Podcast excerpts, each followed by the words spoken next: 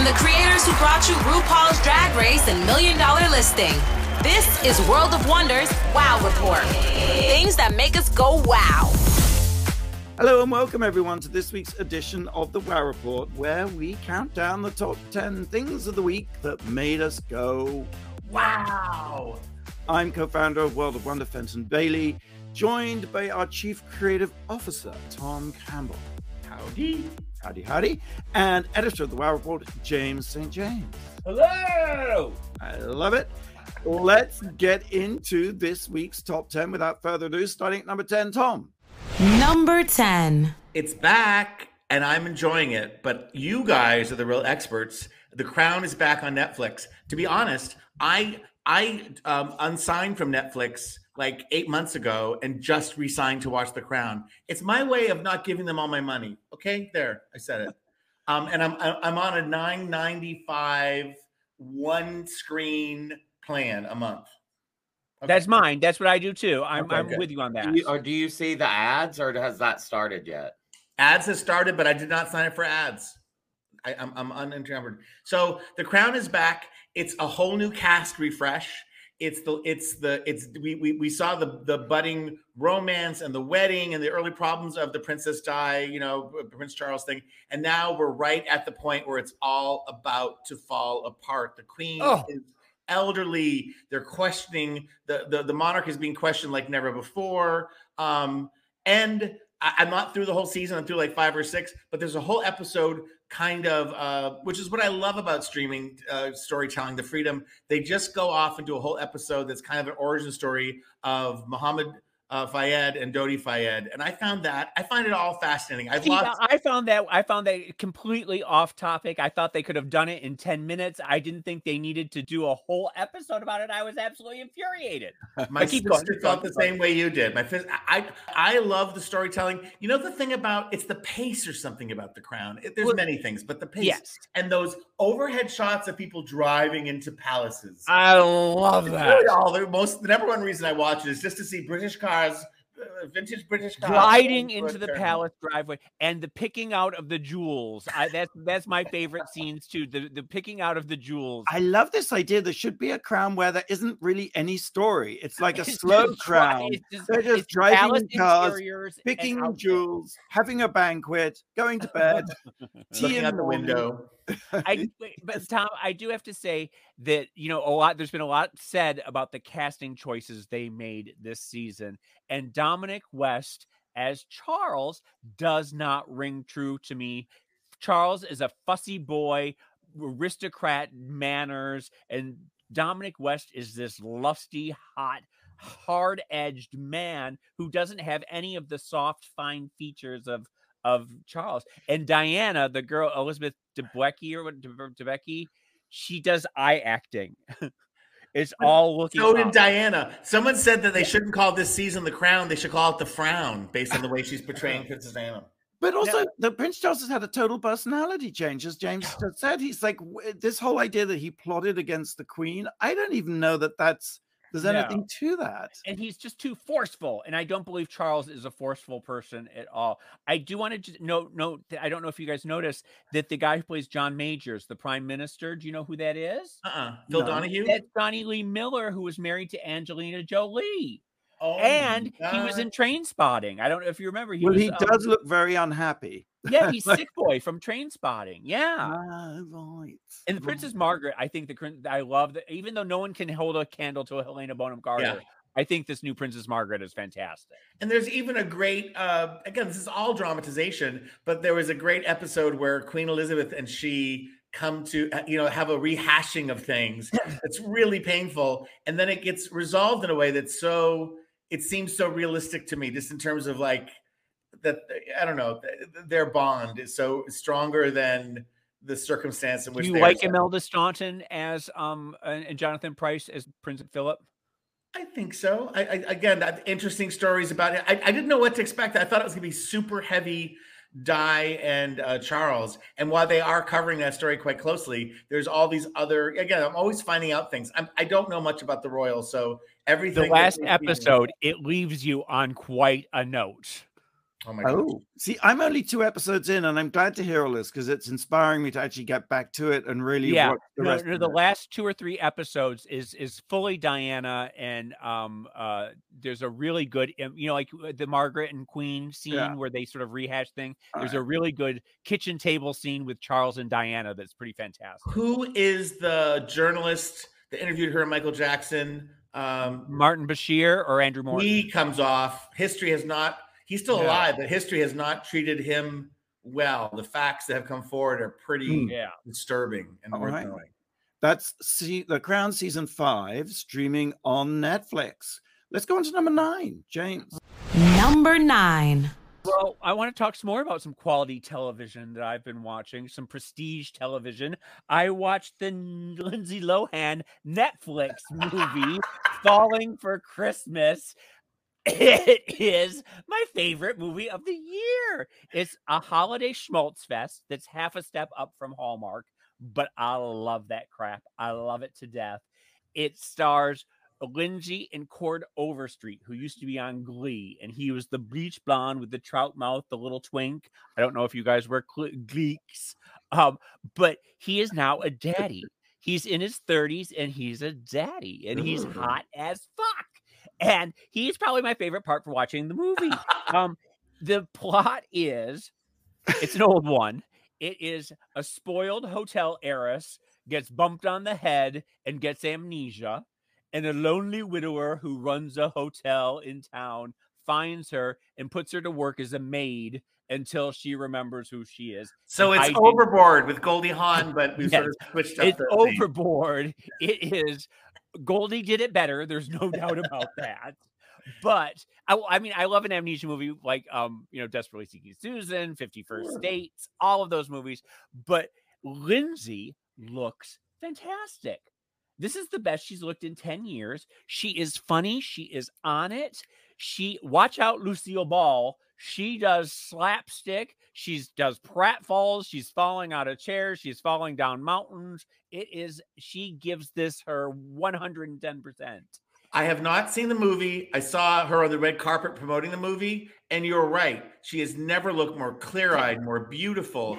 And and we've been wanting this for so many years and been disappointed every single time. But she is one of the most incredibly talented actresses of our time who has gone through a lot of hardship and and and wouldn't it be wonderful wonderful if this truly was the beginning of her her re- her her comeback her her Well, this is- resurgence this is not going to be nominated for any awards. I'm, I'm afraid. No, but you But- can get work from this. You can get work from this. She can get work from it. And like I said, that every time you get like a, a real chuckle out of it, because it's I mean the script is terrible, but when there are real chuckles, it's Lindsay, and you say and you say, Go, Lindsay, go, honey, you did it, you nailed that line.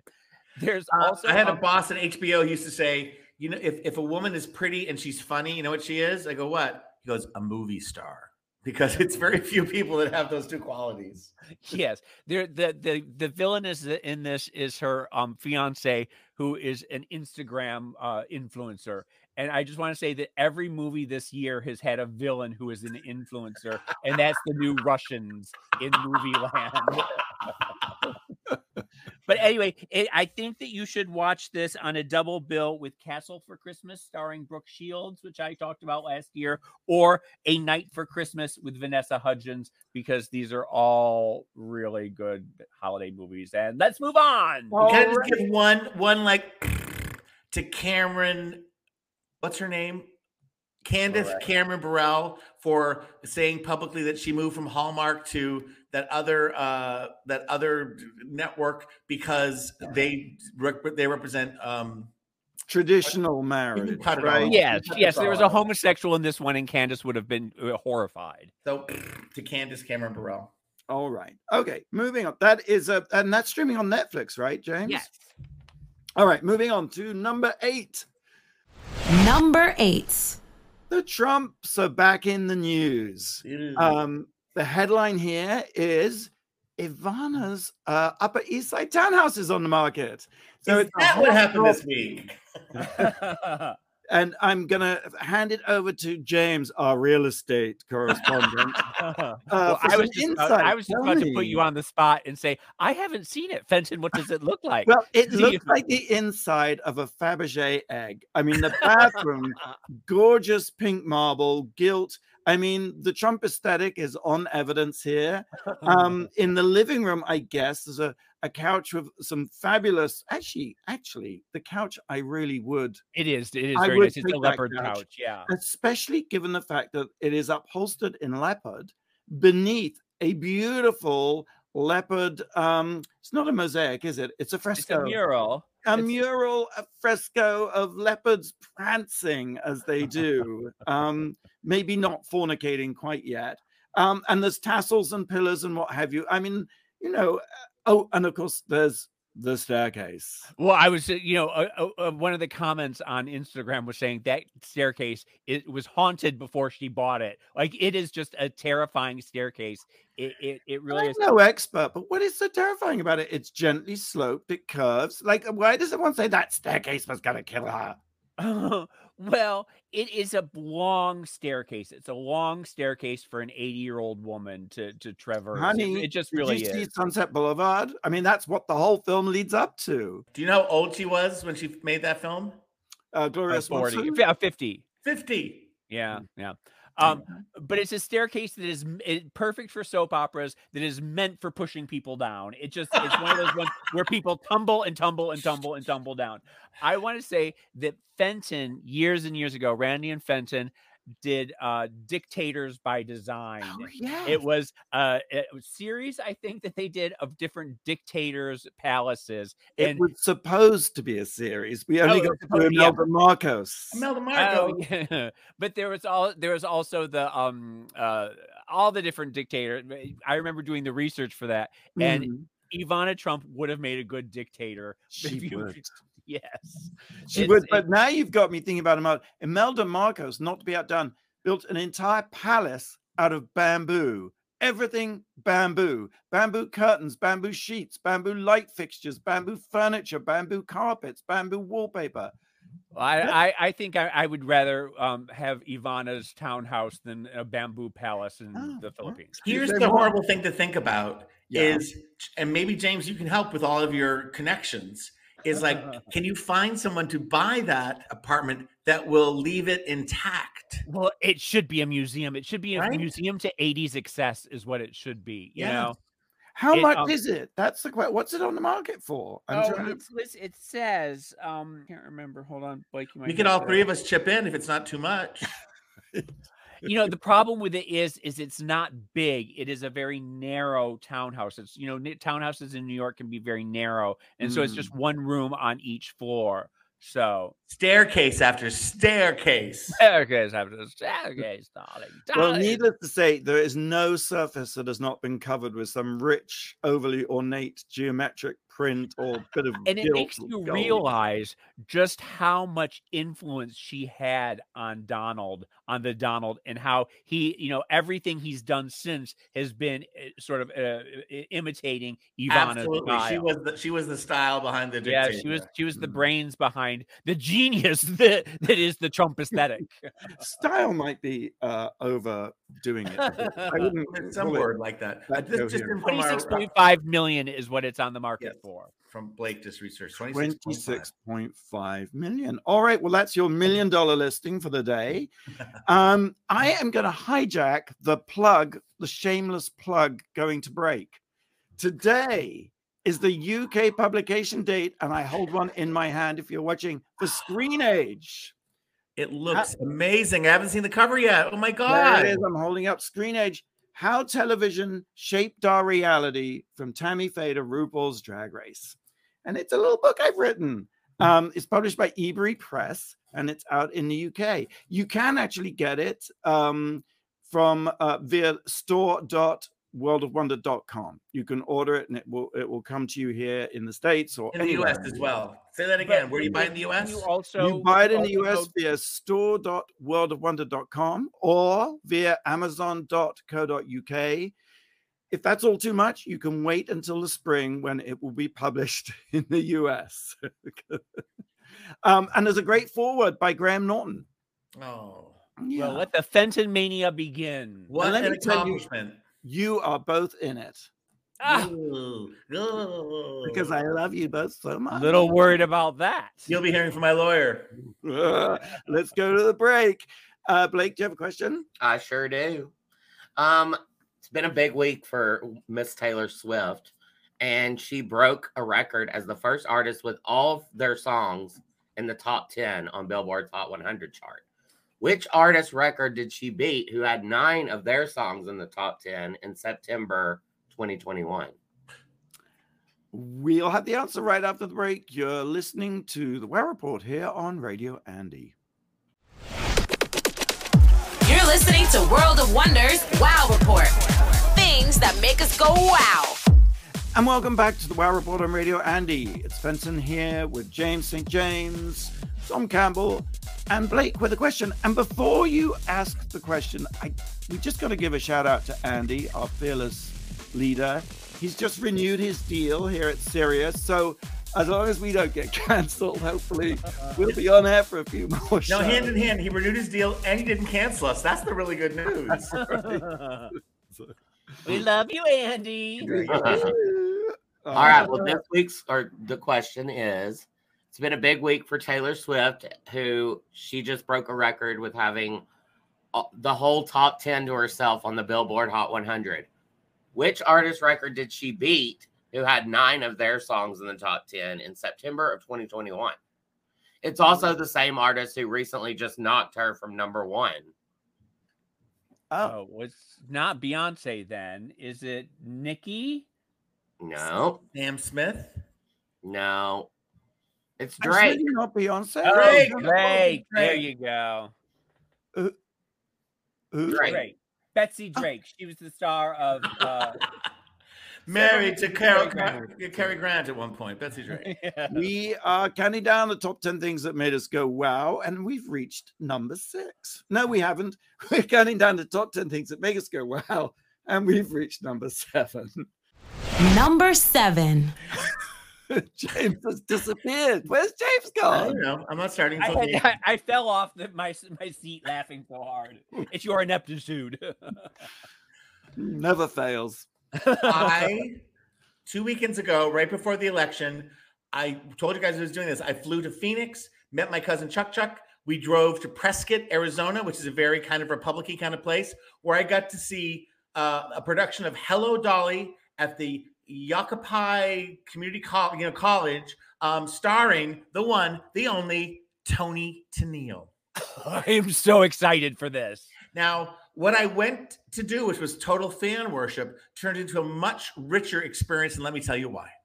Um, first of all, Barbra Streisand, when she did the movie Hello Dolly many years ago, was criticized for being too young.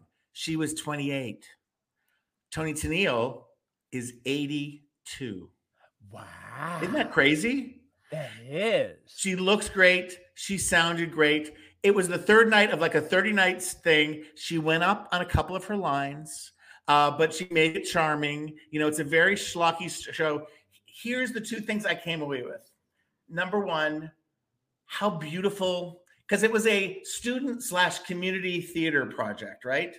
And in in this reddish, you know, city. It's not all red, but you know, it's very and the amount of energy and effort that goes into commu- putting on a big production in a community is awe-inspiring you know and and you know the thing about hello dolly is it's one showstopper after another. That's how it kind of runs. It's kind of a thin show but it has lots of and at certain points they had i swear to god 30 guys on stage tap dancing who are all you know in period clothes but they had their crazy hair you know it was they were modern kids doing doing this and they had women dressed as men and they had women as well in the production but it was really and then to sit in the audience and have the community surround them and love every minute of it now was it 100% up to broadway standards and whatnot no but almost more lovely how how it's just no, I love that better. I think I think Yeah. there's something very sweet and wonderful about community theater because they're like it's the same thing. They're trying 110. percent Yes.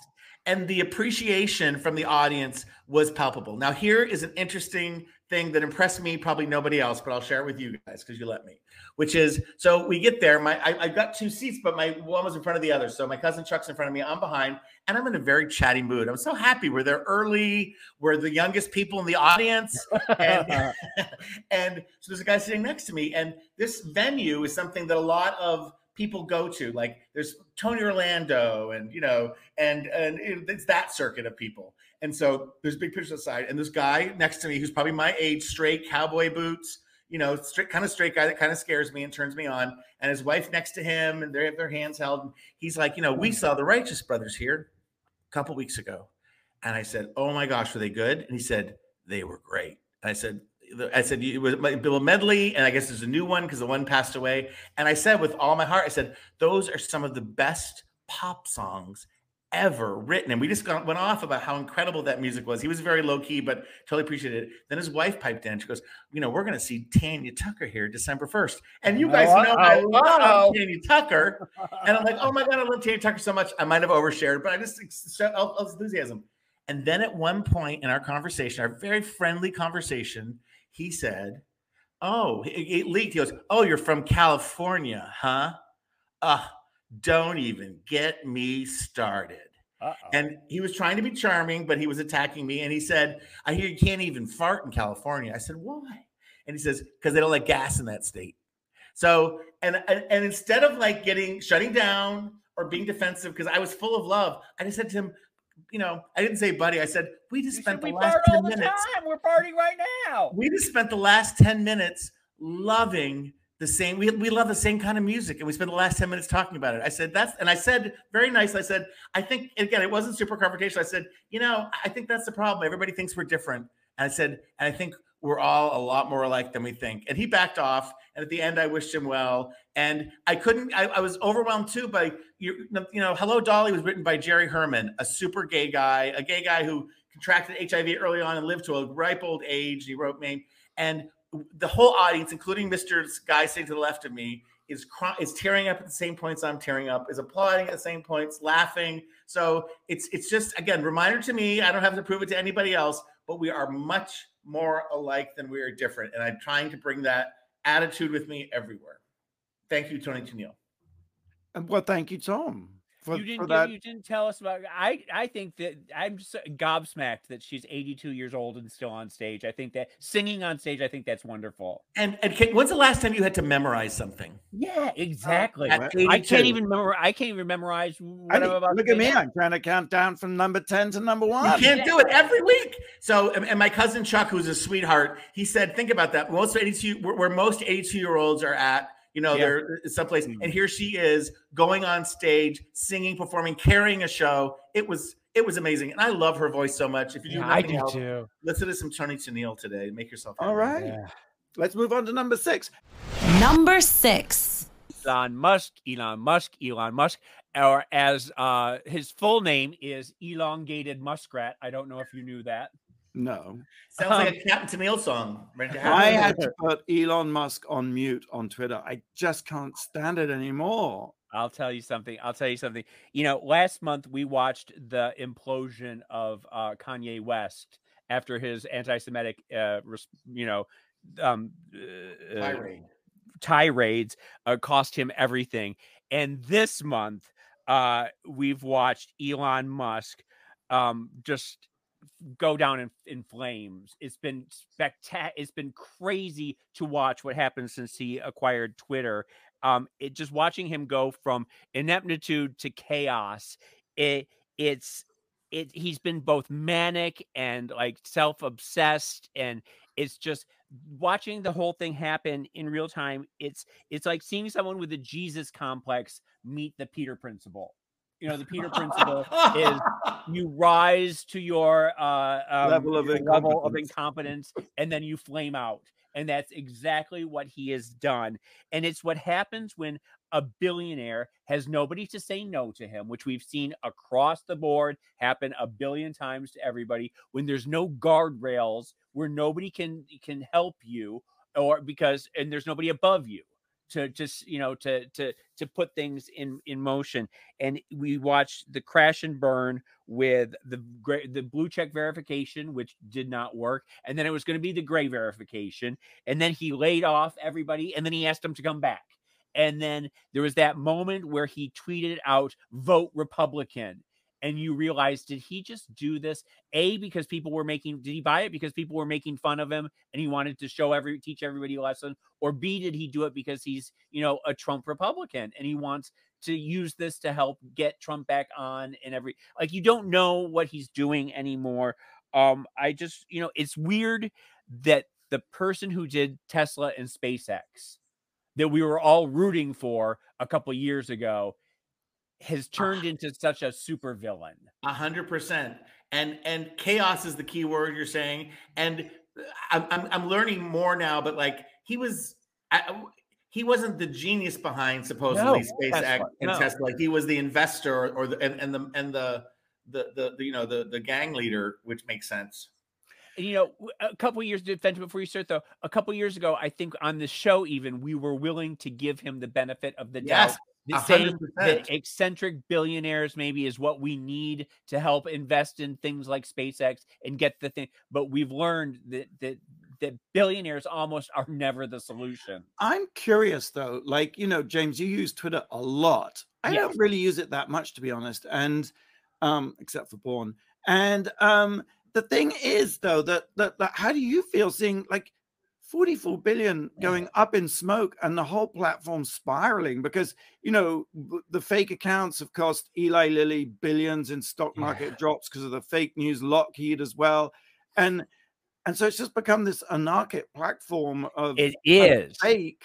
And so it's lost it has lost all credibility as a platform of true uh, information and, the, and the advertisers are going to go. So the whole thing seems to be like it, it, it is Crashing cratering as we, we are watching a billion dollar a 44 billion dollar company crater and lose uh, value every single day.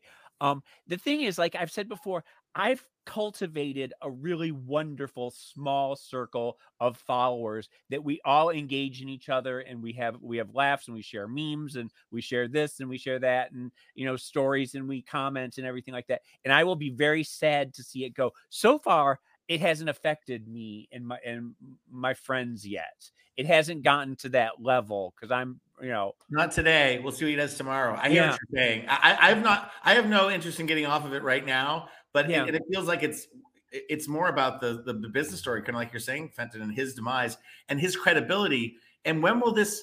Eh, if and when this affects SpaceX or Tesla, when will Teslas all of a sudden be something that you don't want to drive. They because... already are. You know, Teslas used to be for Democrats and liberals, and now it, the right wing has has has uh, you know co-opted them. And every time I see Fenton tootle down the road in his Tesla, I think, well, there goes a MAGA. There goes Fenton's gone full MAGA.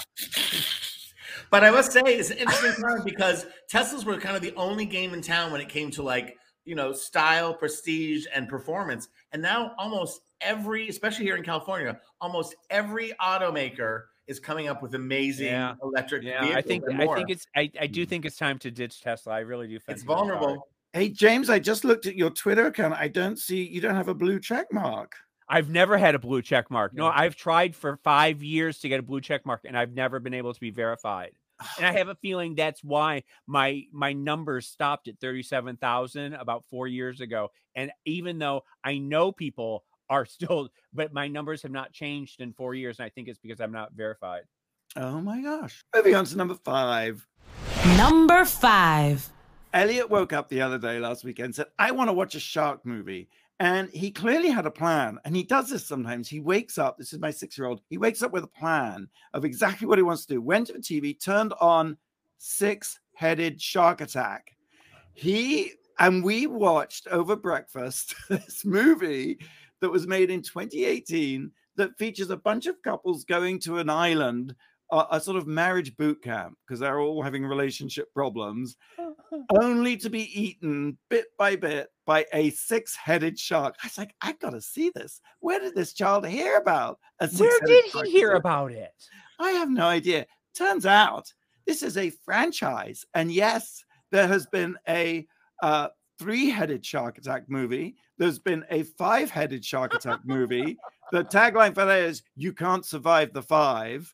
And uh, for the th- for the three-headed shark, it's more heads, more dads. Uh, and I'm just like this child.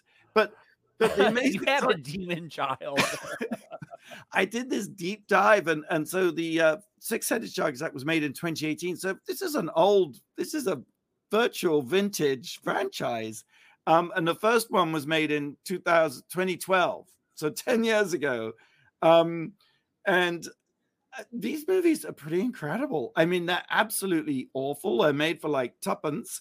Um, but the novelty of seeing a six-headed shark, Well, let me the- tell how, you. does it look real when you see it? Do you get to see six When heads? it's swimming in the water, it looks real enough. Um, it's got six heads, a sort of line. And but the thing is, in the three-headed shark attack movie, they started exploring the idea that the three heads don't get on, so they're fighting with each other and they bite each other off. So then, to continue the franchise, they came up with the idea that okay, if you lose one of your heads, you can regenerate and they grow more. And in fact, the six-headed shark attack, the shark actually begins as a five-headed shark, but its dorsal fin turns into an extra head. So it becomes a six-headed shark attack. At one point, the uh, the shark bites off one of its head and throws it at someone who's trying to shoot the shark and kills it with a decapitated projectile head. it's just so good. May I make Um, a suggestion? Just yeah. because it's really competitive here, it- you know, at the at the Radio Andy now, there's a lot of other people in the competition. We should rename the Wow Report to the Three-Headed Shark Attack.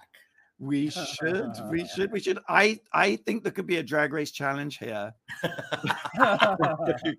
But the best thing, and then we'll go to break. The best thing is in this six-headed shark attack, the shark actually has the skill of amphibious locomotion. It comes out of the water and uses two of its heads to run across the beach. and the person who's being is on the beach thinking they're safe, they're just too gobsmacked to run. They're like, "What is happening? A six-headed shark is running towards me using two of its head as legs."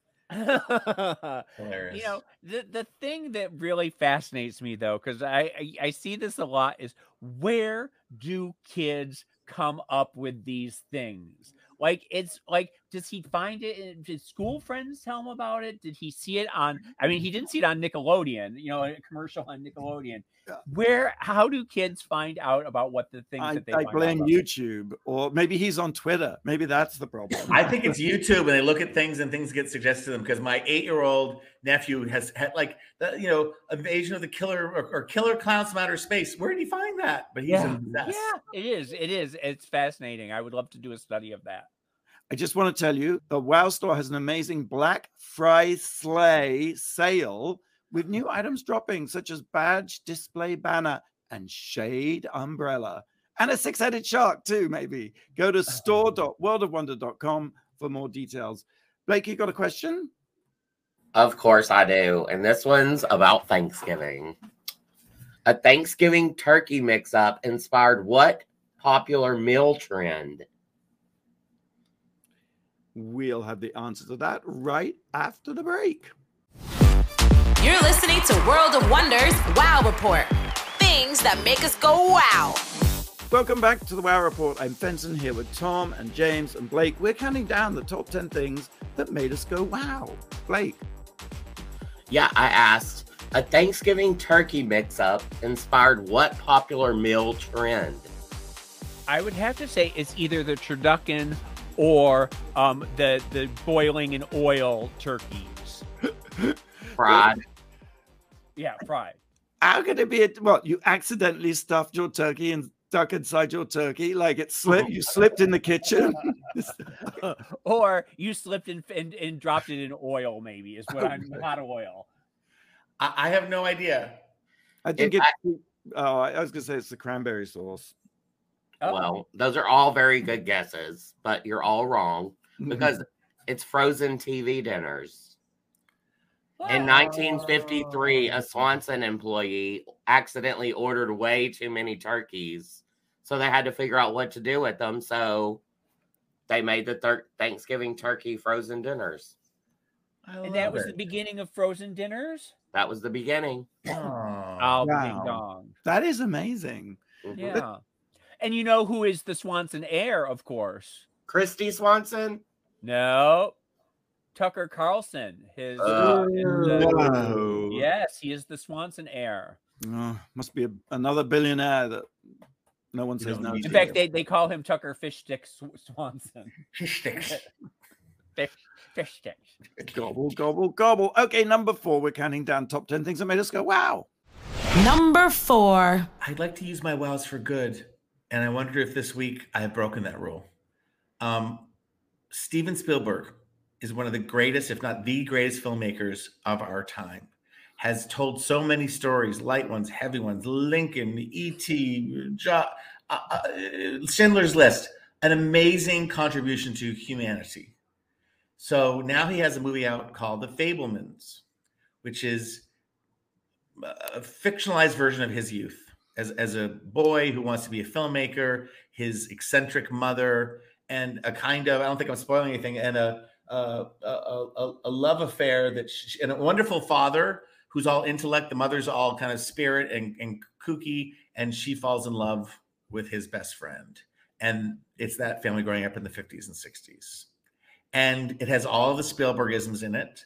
And you realize how much of Spielberg's work has been influenced by his youth and family, which has been documented along the way.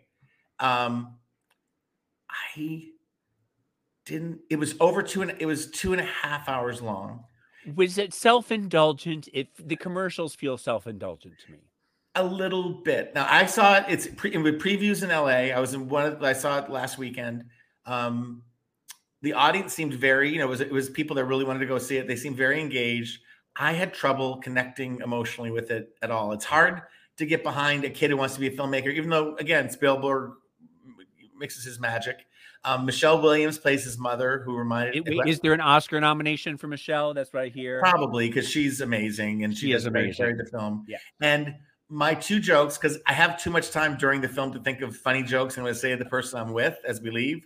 And one was, "That's the longest episode of the Goldbergs I've ever seen."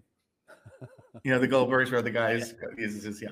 And then I also I didn't know that Steven Spielberg was raised by Gwen Verdon because Michelle Williams played Gwen Verdon. Yes. And then I found out Michael Mejia, who we work with, Michael went to a screening of it uh, same day I did someplace else, where Spielberg actually came out and spoke to the audience afterwards, which is pretty fucking special. And he said that Michelle Williams, um, when he saw her in in, in uh, Fosse and Verdon, he knew then that she should play his mother because she she displayed a lot of the characteristics and spirit of his mother. Um, it's getting rave reviews by again because I think people have to. I'm just letting you know. And by the way, this and this really would save the day. And I would just wish people would listen to me and act appropriately. If a movie is over two hours, don't make it. Instead, go to go to a streamer, Steven Spielberg, and turn it into a miniseries. Because if Yeah. you want, if you want to be indulgent and tell every detail, then do it in a series where I can take bathroom breaks where there are some kind of resolutions at the end or cliffhangers to keep me going. Um, do not make me, not me with my old man bladder, sit in that theater for two and a half hours and expect me not to want to pull out my phone or think of something else or tear your movie apart because it's too damn long. there.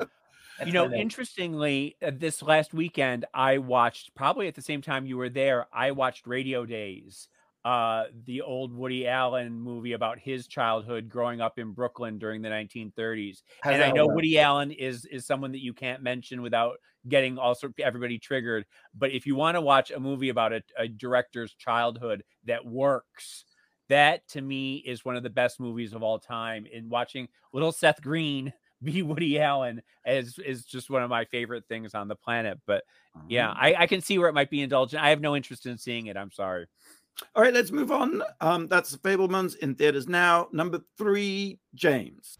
Number three. I'm going to take what Tom usually does with his last one. It's going to be a rest in peace uh, segment. I want to say rest in peace to iconic soap star John Aniston, s- uh, father of Jennifer Aniston, of course. He was on many soap operas. He was on Search for Tomorrow, Love of Life. And then 45 years ago, he landed the role of the dastardly Victor Kiriakis on Days of Our Lives, and he's been there for 45 years. And he is the last couple of years, the last 10 years or so, he's been more curmudgeonly than than villainous. And he ha- always has the best line. He's always calling everyone, you old tramp, get out of here, you tramp. He's just like an old 89 year old man. He is so mean on the show. Um, he is a cranky pants from just, and everybody loves him. And for the past like probably five years, he's like I said, 89 years old. He, I don't think he interacts with the other i think he comes in he's always sitting you never see him standing or or walking. He's in a chair propped up in a chair and he says his lines and then it goes to the other people and you know that they're sort of like just editing him in. I think they sort of bring him in but he's one it's one of those things where he wants to keep acting yeah. until the very end and he did. He's still on the show now. His last episode will air um 20 December 26th, the day after Christmas, and Days of Our Lives released a picture of him in a in a Santa hat and, eh, from the last episode and, that he's in. And it's so funny because there's some nobody who is less like Santa than Victor Kiriakis. Um, I just want to say that he his IMDb page IMDb page goes back to the early 60s. He was in television, I, I Spy, The Virginian, Mission Impossible, That Girl, all the way up through West Wing, Gilmore Girls, Mad Men. He has been in everything and he is just beloved by the soap industry and it's been a nice thing it's impossible to convey to people who don't watch soap operas yes. how invested you and other fans become in the actors and the characters that they played. I always say that people spend more time, you know, with soap opera characters in many cases than they do with their own family, just hour hour to hour, you know. And I just so, want to say that on on Twitter they've been doing like um sort of uh what is it like just scene after scene after scene you're seeing uh, old scenes and there's a couple of them where he opens up the door and there's a character nicole standing there and you're like did anyone order a hooker yeah. and then he he walks in and some he pushes a one woman out the window and then he goes out to get the newspaper and he tells the butler there's some trash in the in the driveway. Go go sweep it up. Because he's pushed her out the window. Anyway. Mm-hmm. Rest in perfection john aniston. Number two. Number two. Joyland. Joyland is the title of a movie that is Pakistan's entry into the Oscars International Feature category. And I know about this because Katharina Otto Bernstein, who was one of the producers of Mapplethorpe, asked me to host a screening, which is very nice of her, at the uh, Four Seasons of the movie because they do this. It's campaign season. You have screenings. You invite members of the Academy to big up the movie. Today, this movie was supposed to be released in Pakistan. It's been banned by the government for highly objectionable material which does not conform with the social values and moral standards of our society and is clearly repugnant to the norms of decency and morality. So, what is this movie about, you ask? It is the story of Haider, who's the youngest son of a patriarchal family in Lahore, Pakistan.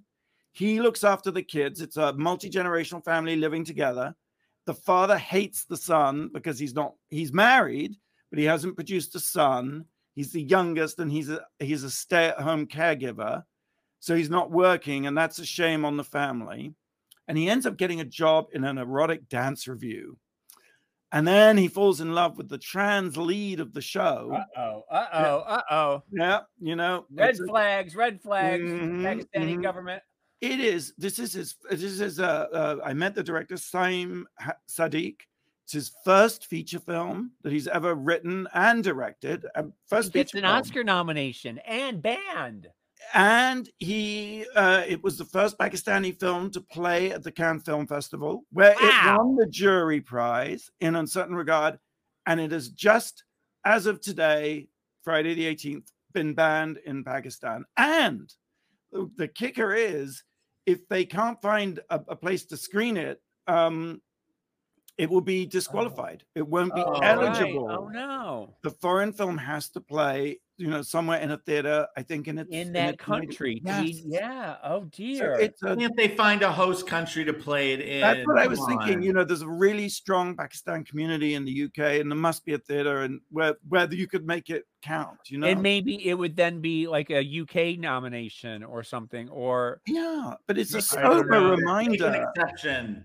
It's because I was just I was gonna say that you know sometimes Mhm. like you know if you're banned in Boston that does great for your sales like Yeah. that ultimately this might be good for him but if he can't get a show I wonder what Candace Cameron thinks about this movie. No, I don't. No, exactly. Well, exactly. It is a beautiful film. I mean, the only thing I would say about it is beautifully filmed, beautifully acted. The um, actress that is a trans woman who plays the lead is uh, Alina Khan is fantastic, um, but it is so dark. And Joyland is not what it should be called. Well, I mean, it can be called Joyland, which is the name of the theme park where everybody tries to find some entertainment, but it is a very bleak film in that you know the generational cost of sort of male chauvinism. We know all these themes, and we know this fundamental battle. And as much progress as I think we've made, you suddenly realize there are parts of the world where it's still horrible. So, Joyland, if you can see it, do see it. It it really is a beautiful, powerful film. Let's take a quick break, and when we come back, the number one thing this week that made us go wow. Very excited to welcome to the Wow Report a super secret special guest. You're listening to World of Wonders Wow Report. Things that make us go wow. And so finally, number one this week on the Wow Report, the person who makes us go wow, not just this week, but every week, every day. So excited to welcome to the show Number one. Phil Ferguson. Hello. Hi, Phil. Phil, Hi. my I have a little so spiel see about you. you. I'm excited to just tell you just a few little things. I've had an Insta crush on um, feels so embarrassing talking about you while you're here. I've had an Insta crush on you since 2014 when you started posting your amazing crochet creations on Instagram. yes. And they have kept me company. And I have all sorts of feelings I can't quite describe. But you do these amazing headpieces, Mhm. like a slice of pizza or a burger, like pop iconography as headpieces. Mhm. And you've graduated to do um, whole entire outfits. Mhm.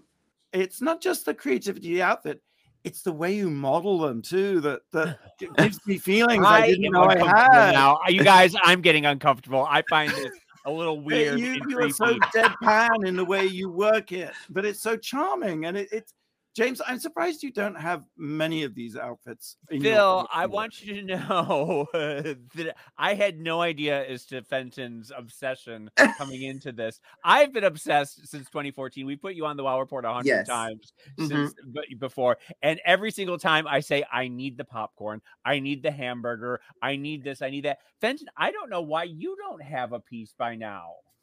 If, if I- this is if, if your if your love goes as deep as you say it does, It you does. should have a whole I am too closet- shy to You should ask. be supporting Phil is what I'll- you I'll- should be doing. Fenton, I'll just gift you one one day. Oh, you can no, just I- have one. I, I, I, I'm, I insist on paying. And anyway, I was going to say, James, I have a deep yarning. You see, I have a deep, I feel deep yarning.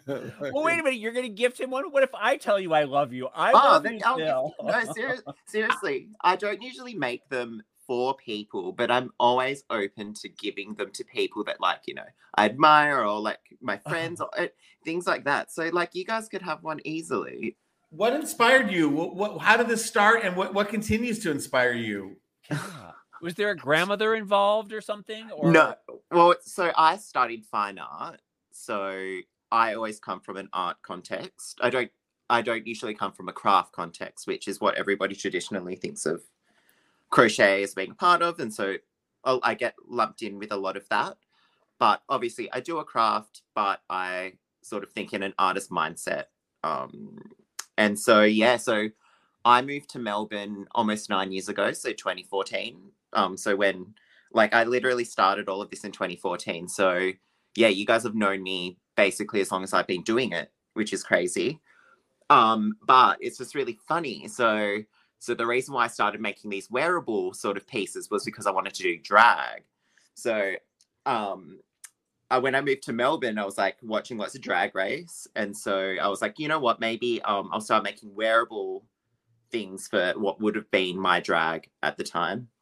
Um, but then I started my Instagram account and just sort of kept up sort of posting and all that sort of stuff. And it took off in a different way than I was sort of expecting it to go. And so I never looped back to that performance. But you know, I, I guarantee Phil, if you were on, if there was a runway challenge and you showed up in drag in the popcorn outfit, I want to see RuPaul's look on her face when you the, the sleigh that you would get. also, um, another interesting string to your bow is that you went on Survivor Australia. Brains versus Brawn. Like, yes. what would make you do that? Uh, it, it's it's there's only two shows that my whole life I ever said I would ever would want to like. I feel like everybody has a few things that they would want to do, like TV wise, like and go on game shows in some variety. Um, but I always have been obsessed with Survivor. And so I just applied. A lot of people assumed that I got recruited, but I fully applied. I went through casting. I went through the whole the whole process. Um, it's just really funny now because Survivor in itself has sort of changed a lot since when it started. And I did like what it was. And I don't know if anybody has ever seen the one episode because I was first out but I was untraditionally, I was untraditionally the first out. Like what happened to me was like unprecedented. No other version of the show had ever done this thing before. And so I just happened to have gotten this weird, like, weird deal of my experience with Survivor. But I'd always been really into it. And so um, it was just natural for me to do it. But um, because of my experience, I don't know if necessarily it was probably a good thing that I did it. Um, maybe it was better to, for it to be sort of a thing I would have. Yeah, fantasy. Um, but yeah, if anybody's ever watched that one episode I'm in, yeah, they'll fully understand what I'm talking about. It makes you the pork chop uh, Park Victoria Pork Chop Parker of Australia's uh, Survivor. I think that's amazing. yeah, yeah. Oh, it's the best thing about that whole experience was that that night I went on Twitter or something like that, and all the fans were so lovely about it. I was scared that I was going to get ba- a bad response, but everybody was so lovely, and so it it really was sort of that moment where like Drag Race has so many examples of people who've gone out first and um Vanjie. people embrace them, and I I was really fortunate that I happened to get that. Miss Vanjie. Yeah tell me about this new series you're doing. Uh, they're like little memories, right? They're little single images, almost like um, crochet versions of a snapshot. Is, yeah. Is that talk about that? Well, I so I'm currently in LA at the moment because it was my 30th a few weeks ago. And so sort of in the lead up to it, I wanted to do something that was a little bit more self-reflective than sort of just fun, fun, fun content, I guess. And so I was doing a series where I was making at least one a day, um, a little sort of, they were six by four photo sized little portraits. Um, one, each one was representing sort of a year of my life leading up to being 30. And so, yes, I was just sort of making these little portraits and I didn't really know in what shape they would sort of eventuate. Um, would they be just singular sort of panels or whatever. But um, I had the idea while I was here to at least turn it into a vest so I could wear it on my birthday. And so I at least oh. had sort of oh. like a wearable sort of version of all these photos that I could wear and yeah, but see, now I looked at them, and my first thought was that they're pocketbooks, or that they could be wallets, or something like that. They're they're very like purses. I yeah. think they're so good. Just put slap two together, and James is always shopping for accessories, just so you know. always shopping for accessories. There you go. Yes. Sew them together and put a zipper on it, and baby, you've got an e an e um uh, yeah an eBay or uh Etsy. Yeah. Yeah. Oh, it's the beginning of something. Like that was the first time I ever did anything like that. So I don't know. Now I've done a heap of them. I'm like, oh, I could do I could basically be, be making wallets, doing whatever whatever I need. Yes, yes, that's the, that's your million dollar idea right there. Because mm-hmm. not everybody is going to buy a complete popcorn dress. No, but they will buy a purse. Yes, exactly. You'd be surprised. They're very form flattering. I think they're very they hide all the right things. What has your experience of being in Hollywood and LA been like? It's it's really funny because before I came, um, everybody uses the analogy back home that Melbourne, where I live, is like New York and Sydney is like LA. Mm. But having been in LA for a few weeks now, I'm like, actually, Sydney, I mean, Sydney, LA reminds me of Perth, where I'm originally from. So, because, because like LA is very big, but everything sort of has quite a bit of distance between everything. So, you need a car and you need to be able to drive around and, you know, get around in that way. It's always sunny generally. Though, since I've been here, there's been a few rainy days, which I realize are very rare, but um so my perception is very warped but and we freak out yes we freak out on the rainy days and I, I so every time yeah. I hear Perth on Drag Race, I have to say they have a lot of personality there because that's the joke. That yes. I was going to say Sorry. everybody I've ever met from Perth has been a complete wackadoo, and I'm wondering if that is the same thing. Your perception of LA is that we're all just a bunch of wackadoodles. Oh, I would be surprised. I wouldn't be surprised if the sun has gotten to everybody and that's why it's, that's why it's the way it is. Because everybody who goes who's from Perth ends up going coming to Melbourne to be create like work in a creative field or something like that. So I'm not. I wouldn't be surprised if that actually is the case. Oh well, Phil, you have to come back because I know just before the pandemic we were talking about having an exhibition at the gallery space, and then yes. you know all that happened. But now that you've been here and seen it, yeah. you definitely have to come back and we have to do that exhibition. Yes. I'm just excited for that. Oh, of course. Yeah, no, checking out that space was great. Like it was so much bigger than I was expecting. Very high. High yeah. ceilings. There's, there's a lot you can do with it. Yeah. For our listeners, where's the best place for them to follow you to see your art? Um, the best place to check out what I do is on Instagram, which would be at Chili Philly. So C H I L I, not two L's, P H I double L Y. Um, or look up Phil Ferguson. I'll come up straight away. Wonderful. All right. Well, thank you so much for joining us. I've been saving this for the whole show. I want to say Shantae Crochet. Uh- thank, you, thank you. You're a nitwit. Ah. thank you so much. Stop needling us. thank you. it just it, it's endless the possibilities here. non-stop, non-stop. Thank you, Bill. Thank no, you, James. Thank you, thank you Tom. Thank Love you, Blake. I'm afraid yeah, that's all we have time for this week.